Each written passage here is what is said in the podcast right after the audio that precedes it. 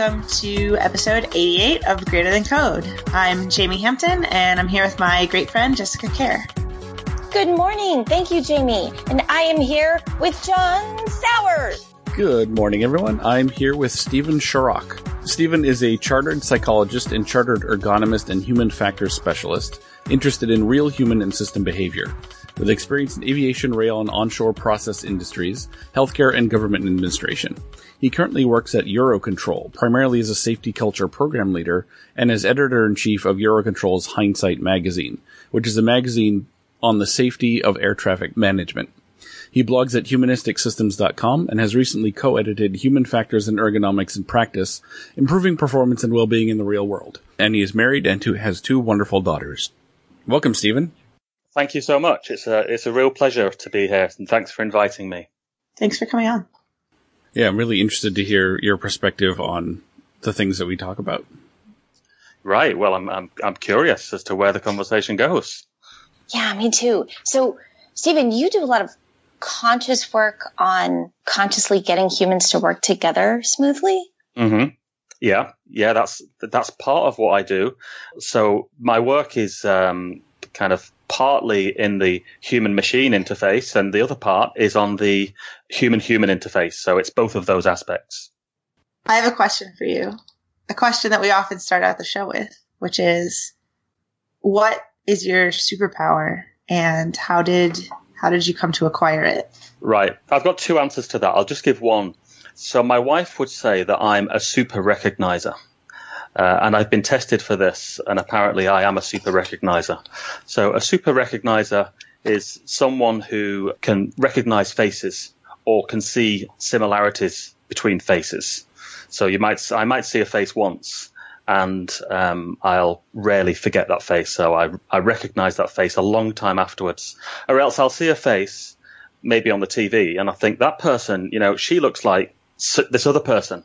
And then my wife will say, "That's absolutely right. That's amazing. Now I can see it." Uh, the, the, the problem is I don't know who the other person is that I'm thinking of because I don't memorize names of like you know movie stars or pop stars or anything like that. So I just memorize the faces. So that's the superpower, I guess. That's really interesting. Wow, like that's like an officially recognized superpower. It is. There's, re- there's research on it. Yeah, there, there's uh, there's the police. the police use su- the, uh, people What? with this superpower. Yeah, for sure. You did say you have two, and then you said you were only going to tell us one, and I have to say I kind of want to hear the other one. Right. Well, it, uh, the other one, I was asked this question before um, uh, by Courtney Nash on on a podcast that she did with O'Reilly. Um, I grew up in quite a large family, and I grew up in a family business. Um, so I was working from a young age in that family business, um, and I grew up around, I guess, some tension around the family business. And what I guess I learned to do from a young age was really focus on what was going on in social situations and who was feeling what um, especially if there's- any tension around and really picking up on that. And so I do a lot of group work nowadays. I do a lot of work with groups of various kinds. Uh, and that can be useful. It can also be a hindrance because I might be aware of something but unable to do anything about it. Wow. Yeah. Yeah, that does that does relate to what we talked about. Was it just last week about empathy as a superpower that you can't turn off? Right. Yeah. Yeah. That, that's pretty much the case. It, it's a good thing in one way, but in another way, you're aware of something that you may not be able to do something about, either because you've not got the skills or you've not got the opportunity. Yeah. Yeah. Blissful ignorance can be its own superpower. Right. Yeah, that's true as well. So, Steven, have you worked in other industries besides air traffic control? Yeah, so I I started out in air traffic control um, in 1997, and I'm, I'm back in that industry now and have been for the last eight or so years. But during the time since then, I've worked in um, onshore process industries such as chemical manufacturing. I've worked in the railway industry.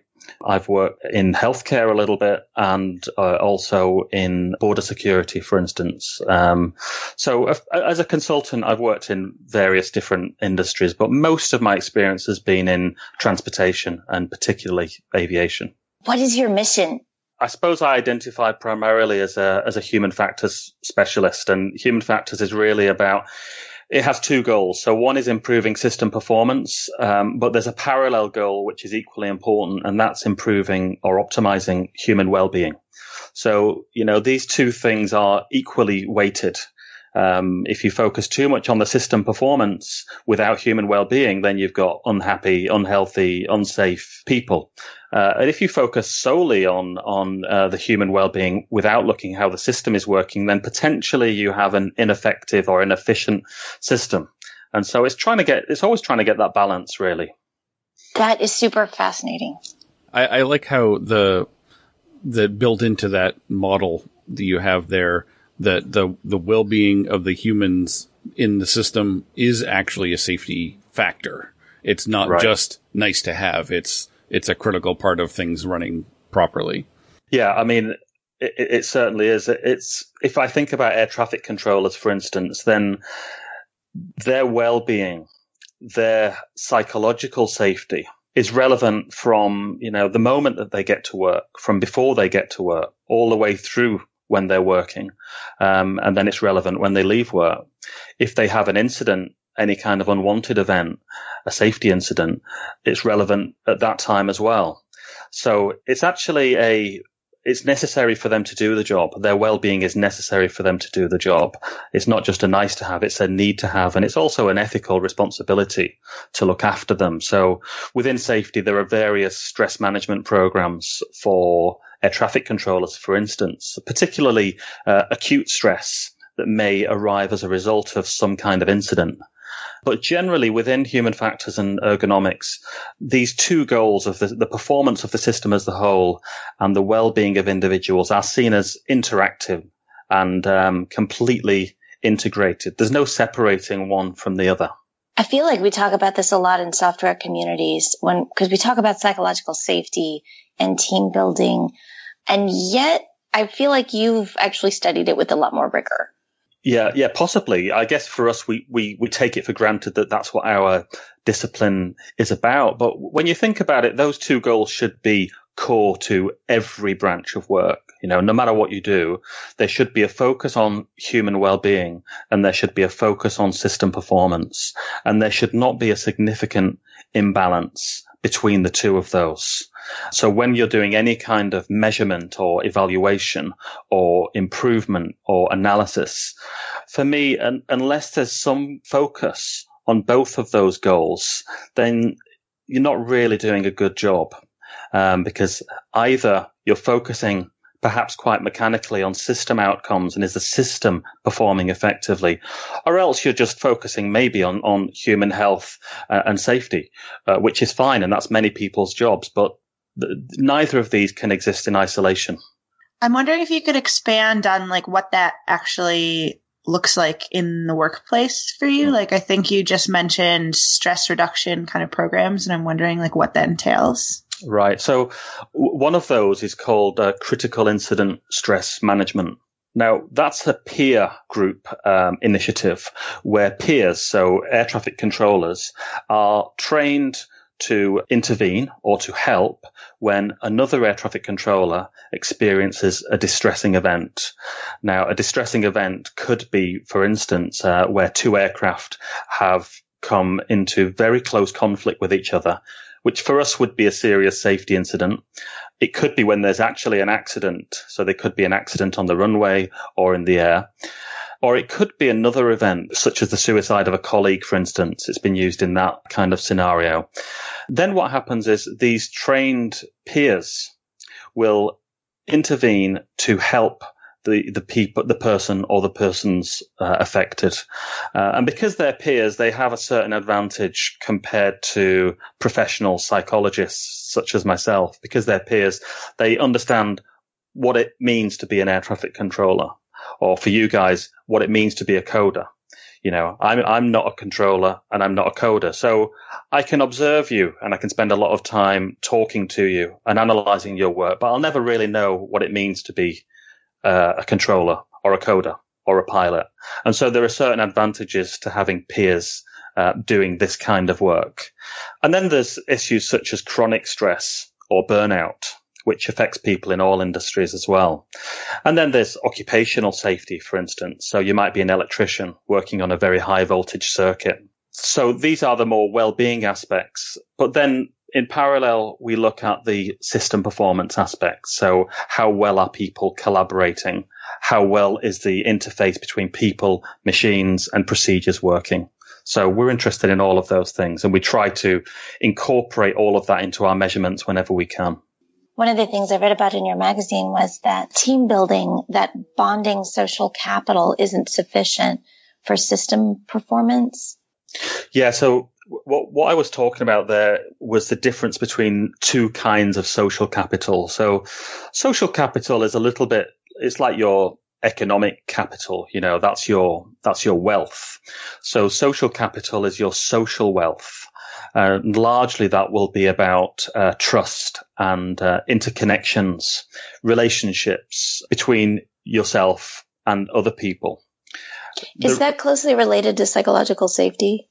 Um, it's, it would be because one kind of social capital is often called bonding social capital. So these are the kinds of bonds that you have within a group of like-minded people. So within a like-minded group of air traffic controllers, for instance, there will be strong bonding capital. That means there's strong bonds between those individuals.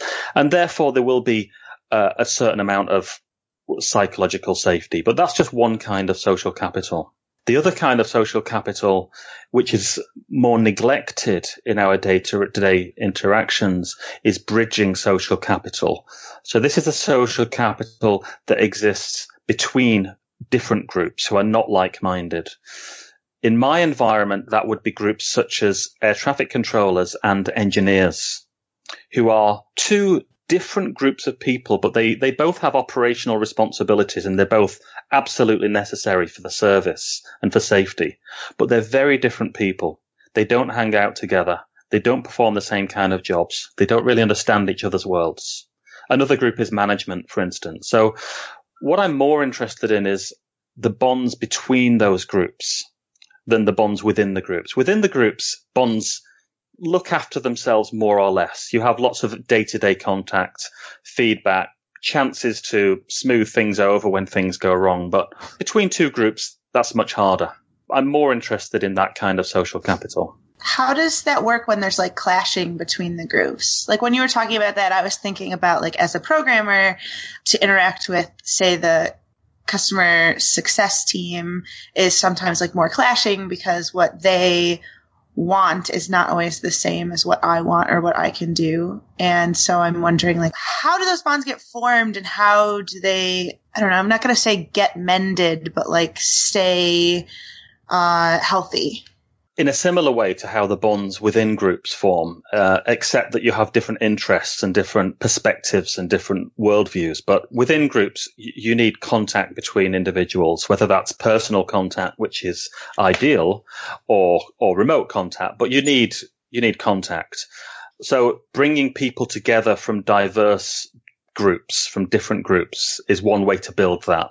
So an example would be like um, a barbecue. I mean if you were to think, who would I invite from my organization to a small friendly barbecue?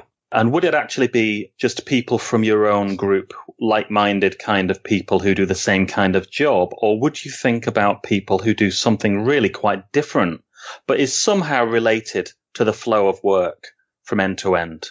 Maybe they support your work or maybe you support their work, um, or, or, something like that. So, um, getting that kind of social contact and ideally quite regular social contact is important. So that's, that's one way for everybody. But there's another thing going on here, and that is within any group, whether you are programmers and whether you're working in, in development or operations, you will tend to find that there are people who we might call connectors.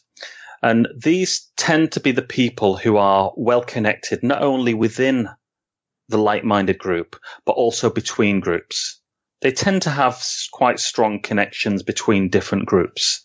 And those people in particular, you probably notice are able to pull together people from diverse groups and put people in contact with each other.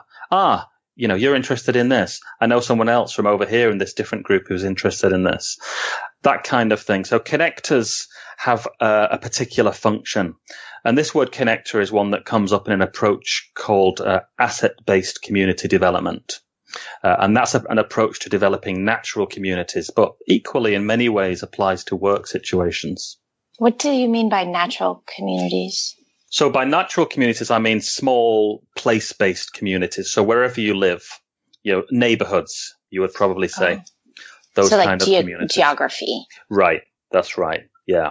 So asset-based community development or ABCD has been used with those place-based communities as a way of connecting people within a community. And within a community, people may be like-minded in some ways. Uh, they may be of typic of a similar wealth level or something, but in other ways they'll be quite different.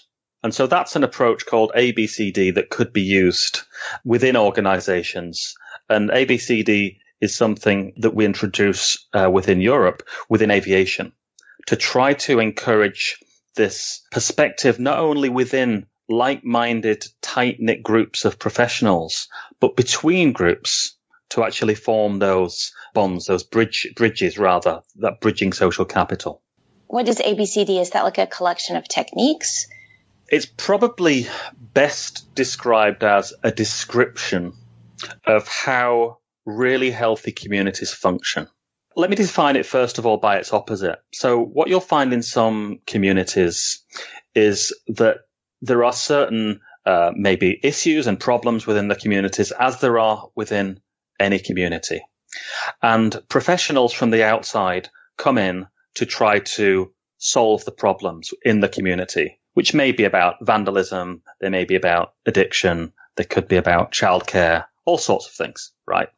So that's a kind of professionalized approach where issues within communities are dealt with primarily by professionals who come in from the outside to deal with those issues. The focus there is on deficiencies. It's what, it's on what's wrong with the community rather than what might be right with the community. So ABCD takes a very different approach. And what it does is it really starts by looking at, well, instead of starting with what the community doesn't have, why don't we start with what the community has? And we'll call those things assets. Assets can be people, for instance. They can be places. They can be means of interaction, such as Skype or Slack or the cricket ground close to me here. They could be institutions, the local school, the local church, for instance. So every community has certain assets, whether it's a natural community or a work community. And what ABCD does is try to uncover, discover and connect those assets, particularly assets between uh, in different people and between different people. That's really interesting. So instead of saying what's failing, you say, why is this successful? And then use that to make it more successful? Yeah. And, and it, that's similar in a way to a, an approach called appreciative inquiry, but ABCD, and we can come back to appreciative inquiry, but ABCD or asset based community development is a, a natural approach to understanding, first of all, what's strong in the community. And to give an analogy, if you were to go to the uh, the store, the supermarket as we call it, a good thing to do is to look in your cupboard first to see what you've got. Right?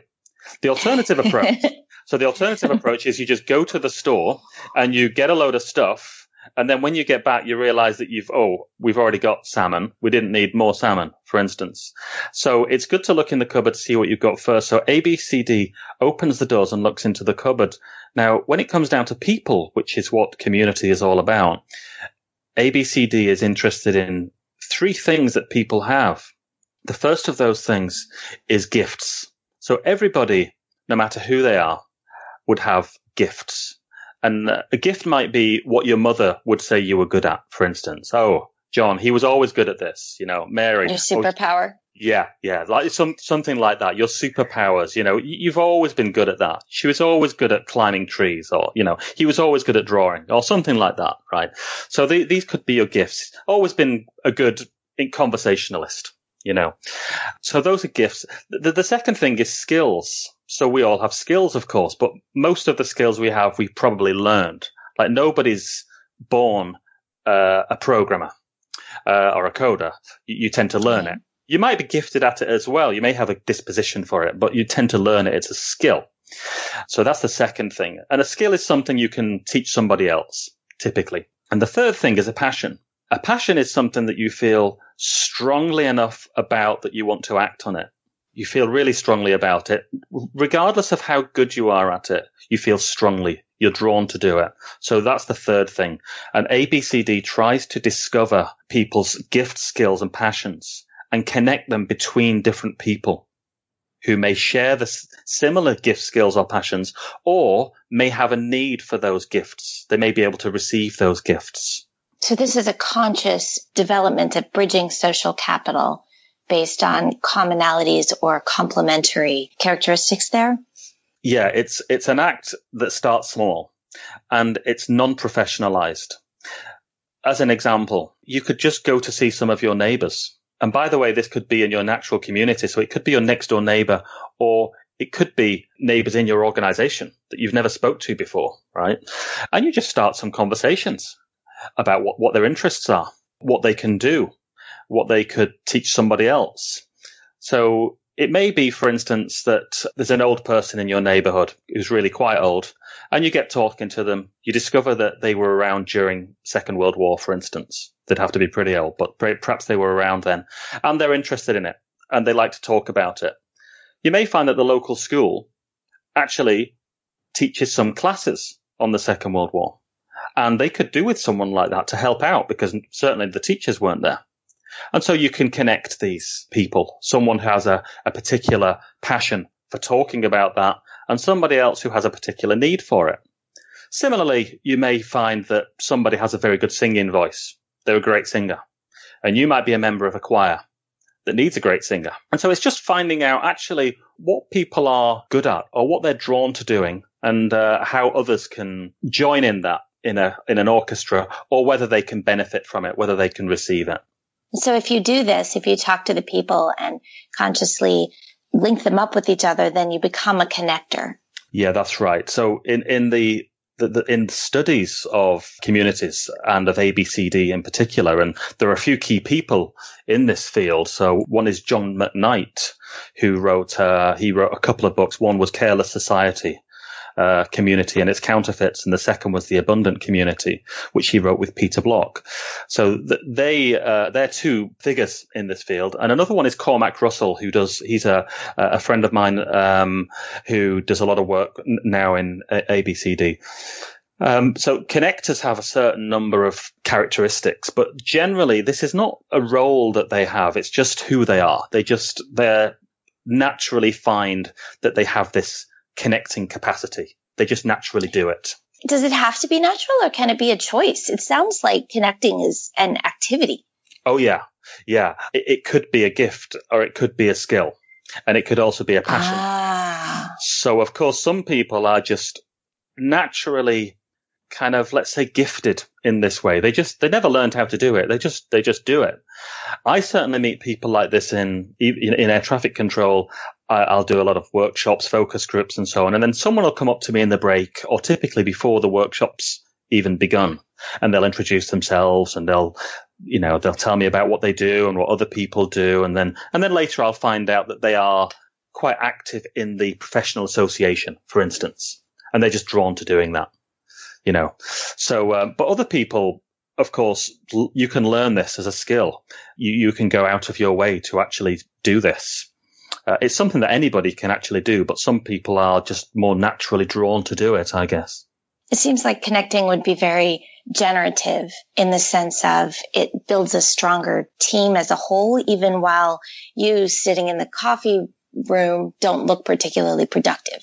Right. I mean, when you look at the literature on business, there's a whole lot of books on leadership for example, aren't there? You've got tons of yeah. stuff, tons of articles on leadership. I mean, I, I, couldn't care less if nothing more was ever written on leadership. I think we've got enough on leadership, to be honest. But how much do you ever find on this connecting role? You know, how much material do you find on these people who they're not leaders? They're not trying to lead anyone anywhere, but they have this capacity to connect people for the, for the greater good, you know, and there's very little written about them. But then as soon as you, you hear a connector described, you'll, you'll nod your head and say, yeah, I can think of some. I certainly know some people who are like that. Maybe you yourselves are, are, are involved in that, in this connecting. I definitely can relate to the kind of stuff that you're saying is like the way that I feel that I am. And for me, what the way I think about it is that I believe there are like forces of serendipity in the universe, not like in a mystical way, but just in like, you know, a lot of coincidences happen and a lot of fortuitous coincidences happen. I often see them. And I think that being open to that kind of serendipity is what makes me good at what you're describing because I kind of, if I need something or someone else needs something, it's very easy for me, I guess, to be like, okay, well, other times in my life when this has come up, you know, I've ran into something in a serendipitous way. And because that's happened to me before, I can hope for that in the future. And it, it often comes to, to fruition. And I guess I wonder if you think that like serendipity is like I think it's an actual factor, but I wonder if you think it's an actual factor. well, I think, you know, for people with this connecting capacity, it probably is. And there's, there's a certain amount of intuition. I mean, if, if you're going to connect people, you've got to do it at the right time and in the right way, for instance. And uh, uh what my friend Cormac Russell says to me, having studied many many people in communities that he would recognize as connectors is what they typically do. They will just very casually connect two people together who have a, a common interest, a common passion, a common skill, or one would benefit from another person's skill, uh, and then they walk away. You know, they've no vested interest in staying in touch. And there's nothing in it for them either. There's nothing in it for the connector. And that probably differentiates them from someone who is more of a networker, as Cormac would say. Yeah. You know, a networker, you see this on LinkedIn. So LinkedIn is like the forum for networking in some ways. So there's a lot of networking goes on, but this is business oriented and there's a bit of quid pro quo involved and there's a bit of face involved and a bit of image involved. So that's quite different to the more natural connecting, which is purely out of a desire to connect two people for their own benefit and a greater good. That's really interesting because I was thinking about networking when you were describing it, but that makes sense. Do you think that even if there, even if there's nothing, you know, necessarily real that's in it for them, do you think that there's an aspect of social capital that comes along with being known as like a person who can do this? I'm not so sure that people with this connecting capacity are even all that aware of it. I think they just kind of do it. It's something I'm interested in, and in some ways, I would see myself in this role because I'm I'm interested in the connecting different groups, for instance, researchers and practitioners. I see myself on the edge of both of those, or between different worlds, healthcare and aviation, for instance. But actually, that's more of what we'd call a gapping role. So you're trying to fill the gap between different worlds. And that's a little bit different, but that's something that I'm probably more drawn to myself. I'm interested in these connections. Um, but I think connectors themselves are just people that you naturally find in workplaces, in communities. And if you ask people who they were, you described a connector, people would know who they are. I'm thinking about it in social situations too, like the difference between someone who has different friend groups and keeps them separate versus someone who has different friend groups and kind of mashes them all together. Like, like everyone should know each other. Yeah. yeah, that, that's a good one. Uh, another one, for instance, will be I, I, feel myself doing this in a social group. If I'm in a, a, small group of three, four people talking, you know, this happens at conferences, and then I see someone on their own nearby, I'm very distracted then because I want to kind of bring this person into the conversation. So it, it may it may relate relate to those kinds of things in that social setting as well. I wonder how much empathy plays a part too, which I wasn't necessarily thinking about when you were talking about like connecting people with similar interests. But then when you mentioned like wanting to bring someone who's standing alone into a group, I think that's like a very empathetic response to seeing someone by themselves. Yeah, that's a kind of social empathy. And that's the kind of thing that I was very aware of from a very young age. Again, being in a big family, being the middle child, you know, and um, being in a family business as well, where you always have a lot of tension in family businesses. And so it's a kind of, th- and then you have staff that work with you and it, family businesses are complicated things to grow up in, you know, that's a kind of social empathy. And, and there are different kinds of empathy, you know, so there's, um, there's cognitive empathy, versus emotional empathy, which is, and these are also two, two different things. Somebody can cognitively understand what somebody else is experiencing. And that's probably quite a large part of my job because I have to understand different professions and their work. That's kind of a routine part of my world. And then there's emotional empathy, which is kind of understanding their world on this more uh, effective emotional level, what they're actually experiencing emotionally, uh, which is a different thing. And we, we may be more skilled or gifted in one or the other. But th- those are just two types of empathy. There are, there are others, um, there, there are others as well. And I'm sure that they all feed into this thing. Yeah. And when you notice those people standing alone and you bring them in, you create serendipity. Yeah, I think so. And the most important thing I would say is just that they feel valued, you know, that they feel wanted. Um, yeah. And yeah. You, you, see this in conferences, you know, all the time. You know, there, there, are people who feel a bit awkward and they're on their own, and it's it's so easy just to go over to them and just to say, "Hey, do you want to come and come and join in? Welcome, you know, come and join us." Um, it's a really it's a really easy thing to do, and people feel good about that, and that's good. I totally agree with you, Jess, about creating serendipity. Like, it's something that can't happen unless you talk to someone. Like if that person that's standing alone has something like really interesting and relevant to say about what you were talking about, but like if you didn't bring them in, you would never know that. And so that never would have happened.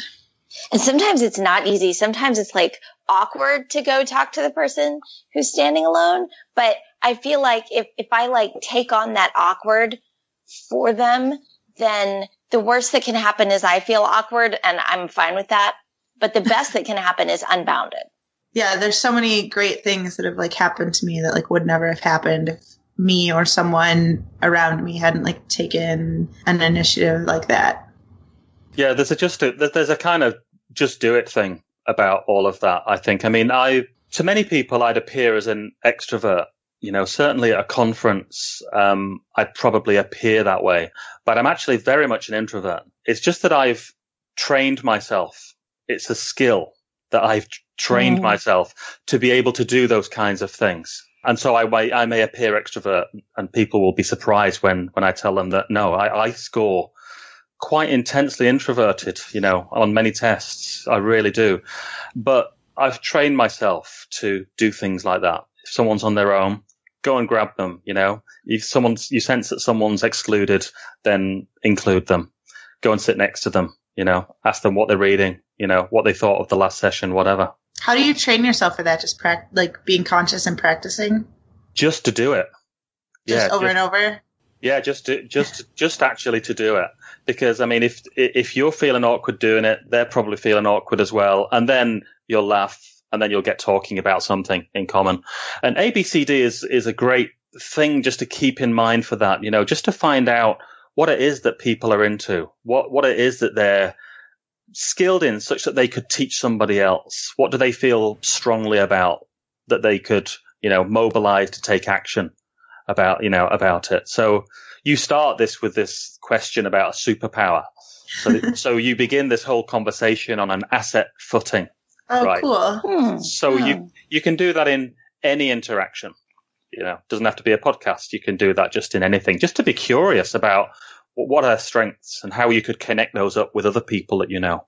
I think an awesome side effect of this ABCD is like it's awesome to listen to people talk about something they love just yeah. in general. Like it's really awesome to like if someone's talking really excitedly about something that I have no idea, like I'm still just like I'm so happy that you're like so happy to tell me this.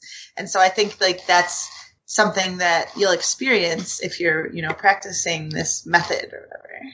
Yeah, I, I, saw I saw a great example of this. I was in Glasgow in Scotland, and I was in a workshop on ABCD presented by Cormac Russell and uh, and, and a colleague, and they were talking about a local guy who was unemployed And in the community, he was just kind of known as, you know, the guy who's unemployed and whatever his name was, Bill, right? Wow. It turned out when they got into conversation that he was a, um, what do you call it? A woodworker, a, a carpenter. They got into conversation. They found out that someone else had a whole load of wood they didn't need. They wanted to get rid of this wood, right? So they connected these two people together so that this guy, Bill, who in, in days gone by was a very skilled woodworker, had this wood. Just so happened there was also a local school that said they could really use some like benches, you know, with like a little table in between. Hey presto, before they knew it, Bill had built these amazing benches, the kind that you'd buy in a garden store. And he just made them. Didn't cost him any money. Somebody gave him the wood that they didn't want. And then over time, he became known as Bill, the, uh, the carpenter again right? And his products were now, he was able to sell them just because someone had started to have that conversation about what is it you're into? What do you like doing? What could you teach someone else to do? You know, what do you feel strongly about? What do you enjoy? Those kind of questions.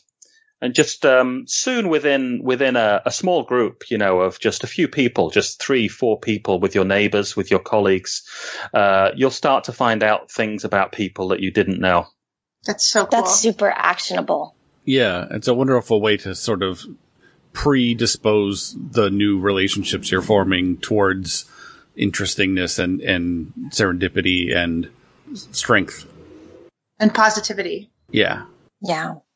It's interesting how this relates to safety. So the, one Yes. reason, one reason, right, that I'm interested in ABCD is because one of my roles is as a safety specialist. So I've worked in the safety of high risk industries for my whole career, more or less.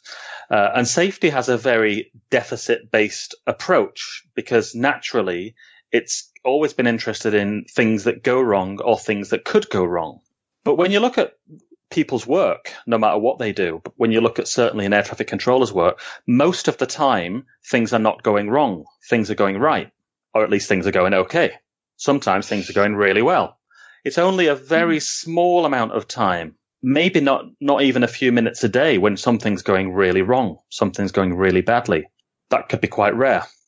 An air traffic controller, for instance, could go a whole year or, or two years without having a safety incident.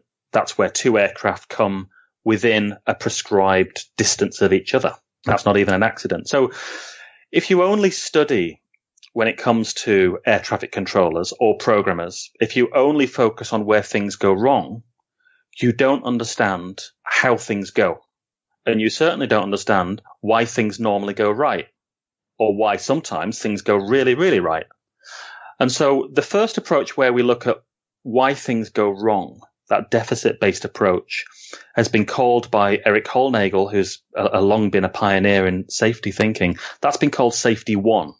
You can think like web one. Okay. So safety one is the traditional approach to safety management. The approach that's based more on looking at, well, what goes right, or at least what goes. How do things normally hmm. work? That's called safety two. So that's a kind of a, you know, a, a contrast in two ways of thinking about safety. And the link with ABCD is that we're starting to use asset based community development to understand why things go well. What are the assets that groups have that help to ensure that things go well? And how can we uncover them? How can we connect them, expand them? Ooh, so when you start noticing what helps things go right, then you start appreciating assets like people who are connectors. Absolutely. People who are connectors are usually in the background. I mean, they're there. Everybody knows them, but they're not rewarded. They're not appreciated. So you might uncover the connectors, for instance. That's something I'm always interested in. But you might also just uncover just li- little practices that people really appreciate. You know, what is it that you do that you really appreciate? So you, you start to uncover these things and then you can start to spread them. They may be little practices. They may be just small things that people do. You know, you probably met people who are good at giving compliments. You meet them and they make you feel good. You know, some people are just naturally like that. My wife's one of those, for instance. Other people are not naturally like that, but they can learn that as a skill. You know, when And if you appreciate, if you, if you notice it and start appreciating that as an organization, then people will learn it as a skill. That's right. Then it starts to spread. then it starts to spread. When you focus on assets, you discover previously unseen practices. I can give an example. I went to one organization once and th- they had no formal scheme for refresher training. So this is training that you should have every year or two years or three years on rare occurrences like thunderstorms or so on, um, which would be rare in some part of the world and, and, not in others. Or it could be an aircraft emergency. Anyway, in one particular tower, in, in one particular airport, the controller said, well, we don't actually have our own formal scheme here. You know, the company has not provided one. And so we just do it ourselves. We just organize. We got together. We make some little scenarios and we just do it ourselves.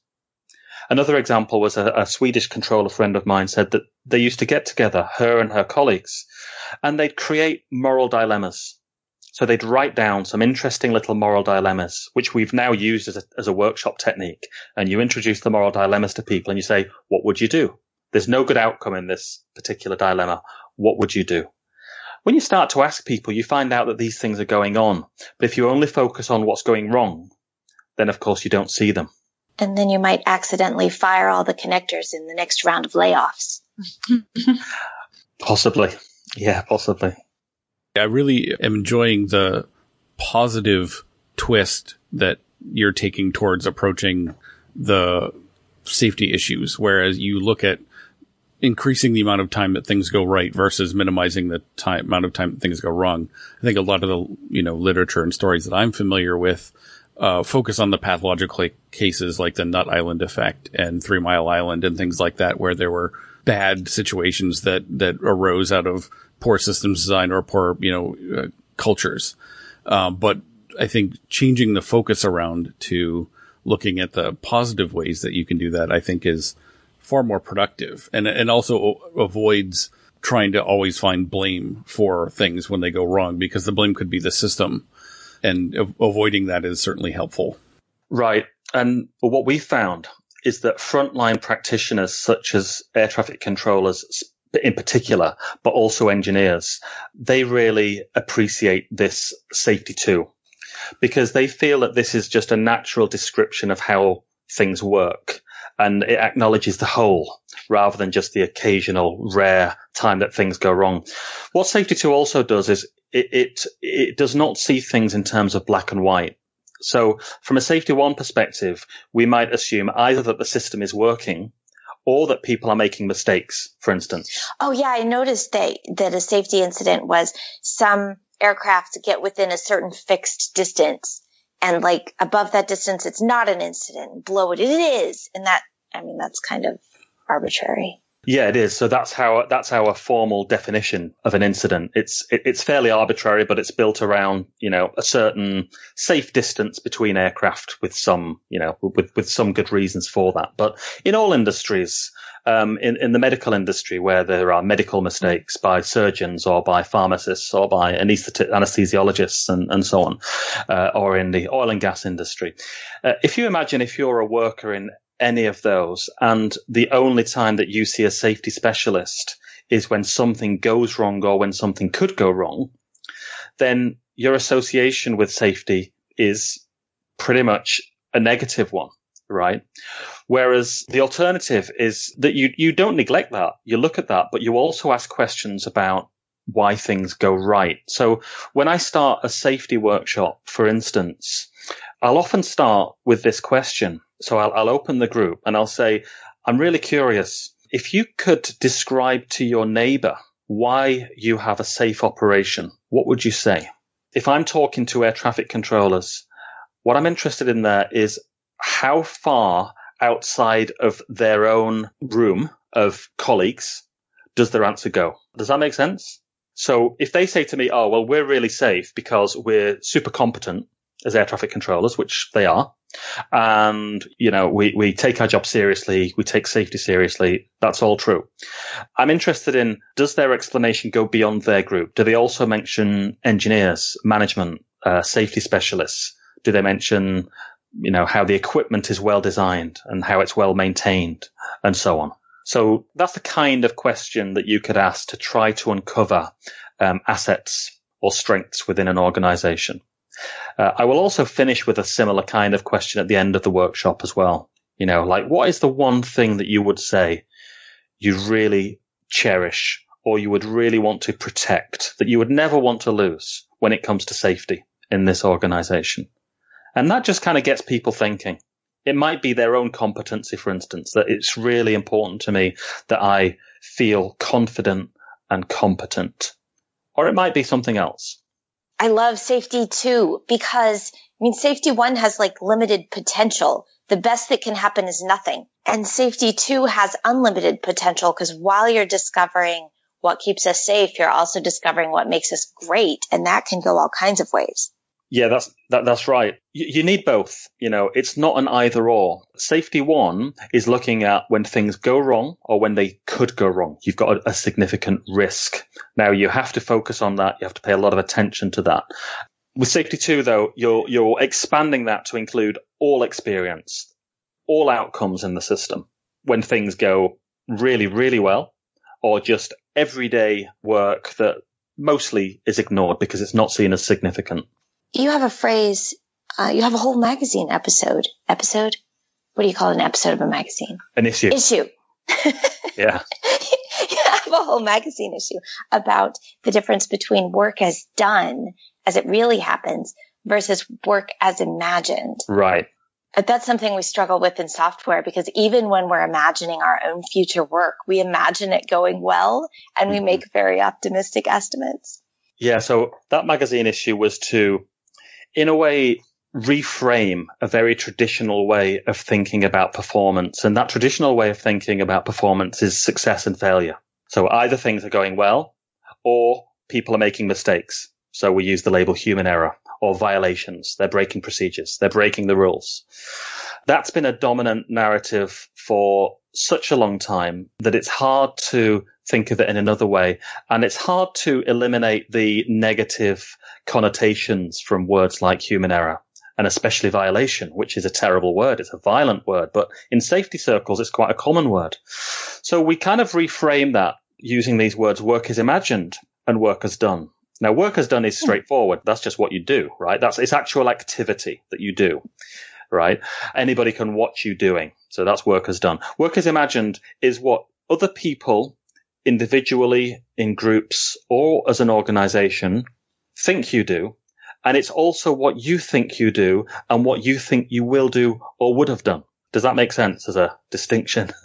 Yeah. So when there's a difference between work as imagined and work as done, when you phrase it that way, the obvious thing seems to do to change how work is imagined.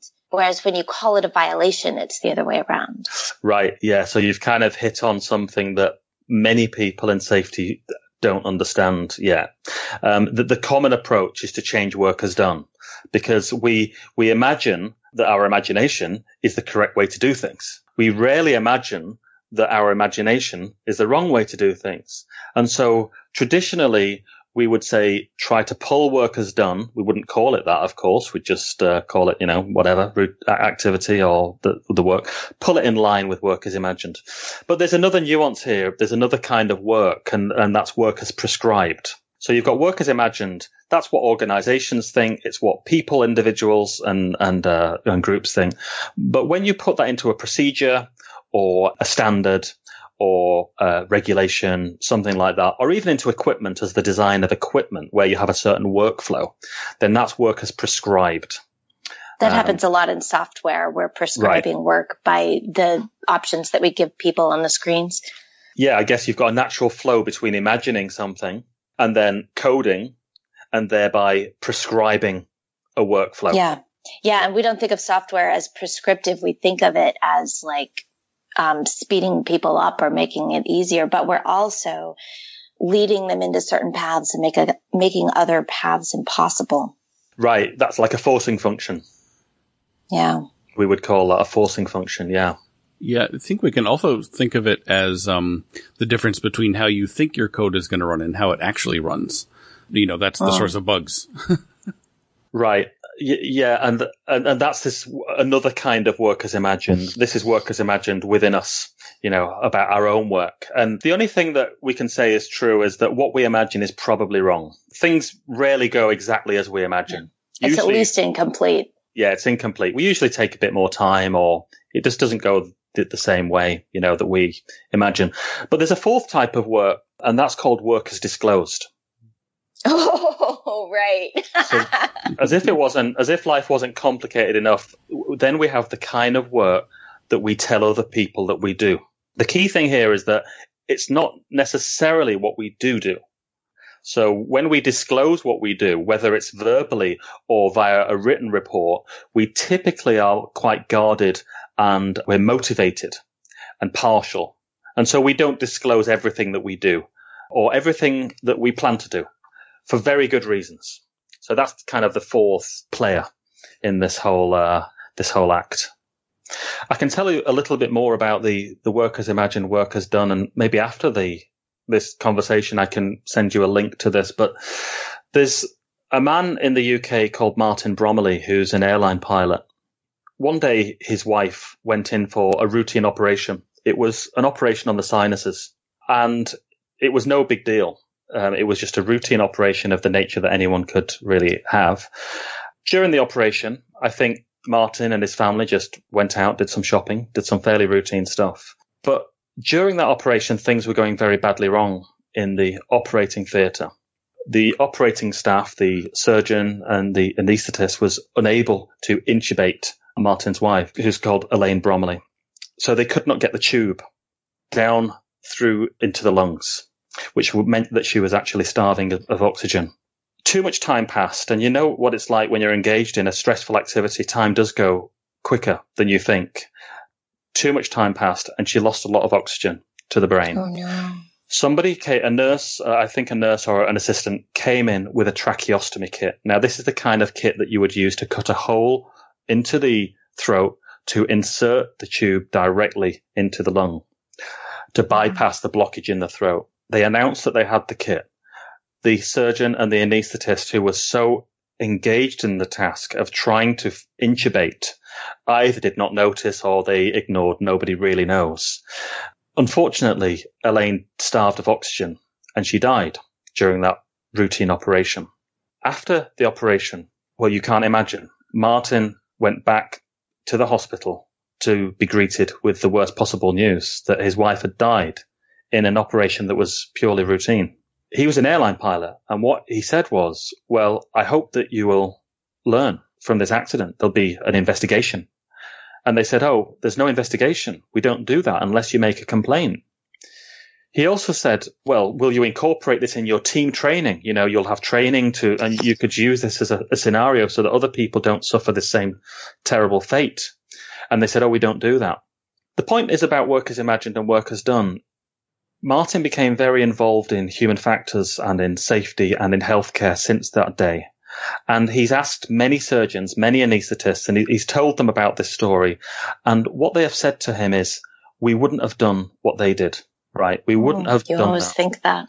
Yeah, you always think that. But then what he said was when you put the same people in a simulator where there's a similar situation that descends into a disordered I- event, perhaps a chaotic event. So it could be a simulated stab wound, for instance. What happens is they do something quite similar. They do what they didn't think that they would do. They perhaps don't pay enough attention to the people around them. They focus in on a task. And he gives this as an example of the difference between work as imagined and work as done. But it's the work that you imagine that you would do in a similar situation. Yeah, that reminds me of uh, Dr. Atul Gawande's uh, checklist manifesto, where he talked about the checklists that airline pilots go through are very rigorous and very well studied and give them very clear procedures when any sort of thing goes wrong. And he had to fight for years and years and years to bring that to the operating room to have that same sort of, okay, this happens. Now we go to this checklist. Let's run it down. Make sure we don't forget anything. That's right. And, and now these are this checklist, this World Health Organization checklist is quite routinely implemented. But again, there's a difference between work as imagined and work as done. So we have work as imagined, and then we have the work as prescribed, which is the checklist, and then we have work as done. Work as done is actually there are big variations in how people use the checklist. In some cases, people use the checklist after all of the steps on the checklist have actually been done. Right. So in a way, this is kind of, this is bringing the work as disclosed into it because people are disclosing something that hasn't really happened You know, they're not ticking things off at the same time that they're being done. And there may be good reason for that. For instance, you may be sterile. And if you have to use a checklist, especially if it's a, uh, you have to hold a pen, then that's going to be quite difficult. So um, there's issues in the implementation of things like that as well. But you're you're right. That's that's one manifestation of work as imagined in a form of work as prescribed that you hope will be done in in actual activity. I think this is true not just in the workplace. Like when you were telling that story, I was thinking about not to get like too political or anything, but you hear a lot of stories about, you know, oh, someone got harassed on the subway and nobody said anything, or like someone got assaulted and like nobody called an ambulance because they expected someone else to do it. And I think it's very easy to say like, well, if I was there, I would have done it. But I think that, you know, maybe you don't necessarily really know what you would do in a very similar way to your story. Right. Yeah. The chances are, according to the research in social psychology, the chances are that you that you wouldn't have, have done anything. You know, just like everybody else, because as you infer there, there's this diffusion of responsibility. Everybody else thinks that somebody else is going to do something, but we we're not very good at imagining what we would do in a certain a certain situation. And I guess there are some professions that help to train individuals such that there's more certainty. So the military, the uh, the the uh, police force, um, uh, emergency uh, emergency wards, and so on. Th- that's where they will train, such that perhaps you've got a better chance of doing what you imagine that you might do. And in that kind of situation where work as imagined is different from work as observed, as we see that people actually do it, um, that's that's an opportunity to can we can we change the system such that the situation is different so that people act more the way they would want to have acted. Right. And that gets back into um, the balance between system performance and human well-being. Sometimes the best thing you can do for human well-being is to shift focus to the system for a while. Absolutely. That that brings us me in a way right back to human factors and ergonomics because in, in in this discipline we're trying to adjust the system to meet human needs and we're basically interested in questions like um, you know what do you need to do a good job? I mean that's a really basic but important question and also what does a good job look like to you? You know, so what do you need from your environment, from your hardware, from the people around you, from the social environment and the natural physical built environment in order to do a good job? And it's a fairly basic but revealing question. Yeah. So, so as we're asking that, and it, it balances with the asset question too of what do you have that's helpful? What do you need? Exactly right. Those two things go together. And in our natural exchanges in a community or in a workplace, if you observe them, there's there's always this natural synergy or connection between people who have something to give and other people who who would like to receive that gift. And so if we start to think more about what our gifts are, what our skills and our passions are, then we don't need to think only about what people need and what their deficiencies are. We can think about these two in, in synergy with each other. And there's such joy in actually using your gifts to help someone else. It's not a cost when you, when you have an abundance of connectiness or whatever it is, just to be able to help people with that of carpentry skill, for instance. Yeah, and it doesn't even it might not even feel that you're helping someone. You're just experiencing joy. You're experiencing something that you love doing anyway. It, it's it's easy for you, you know. So yeah, you're you're exactly right. Awesome. So this is the time where we should move into reflections. Usually we have each panelist and then the guest says something that was particularly significant in the episode or something to follow up. John, Jamey, do you have reflections? I do. I think uh, what one of my big takeaways is going to be the ABCD thing, which I'm glad we really spent a lot of time talking about because it's a really great model for looking at um, not only intra-group relationships, but also interpersonal relationships and, and thinking about ways that I can bring that into my everyday life, I think will be really valuable. I agree, actually. Um, I thought that that was really, really valuable too. And I particularly liked um, the conversation we had about people who are connectors versus networkers, or there was another one we said, gap, like gap, gap, Gappers, yes. And um, I think that it's really interesting because the differences are subtle, but they're definitely there. And I think talking about it really in an like a self-aware way like that is really helpful because I'm gonna think more about like aspects of myself that I think are like connector aspects and how to foster those, and also um, other people in my life that um, fill in those roles and like uh, how I can like appreciate them. So I think that's really good. That part also made me appreciate that like right now I'm in a very small company. And when you start at a small company, you know everyone in the organization. So then as the company grows, you continue to know someone in every part of the organization. And I've seen that be very valuable in other people in um, formerly small companies. So I'm appreciating that I get to be there now. I also noticed that in people's assets, there are gifts, skills, and passion. And we tend to hire only for skills, which is also the only one of these things that is easy to change. So that's kind of a something that we could do differently. There's all kinds of action items in the episode today, and I am excited to implement them at my next conference and ask people more questions. Steven, do you have one? Yeah, I, am I'm, I'm really interested in what your gifts are. What is it that your people closest to you would say your gifts are? All We're you. all great podcasters.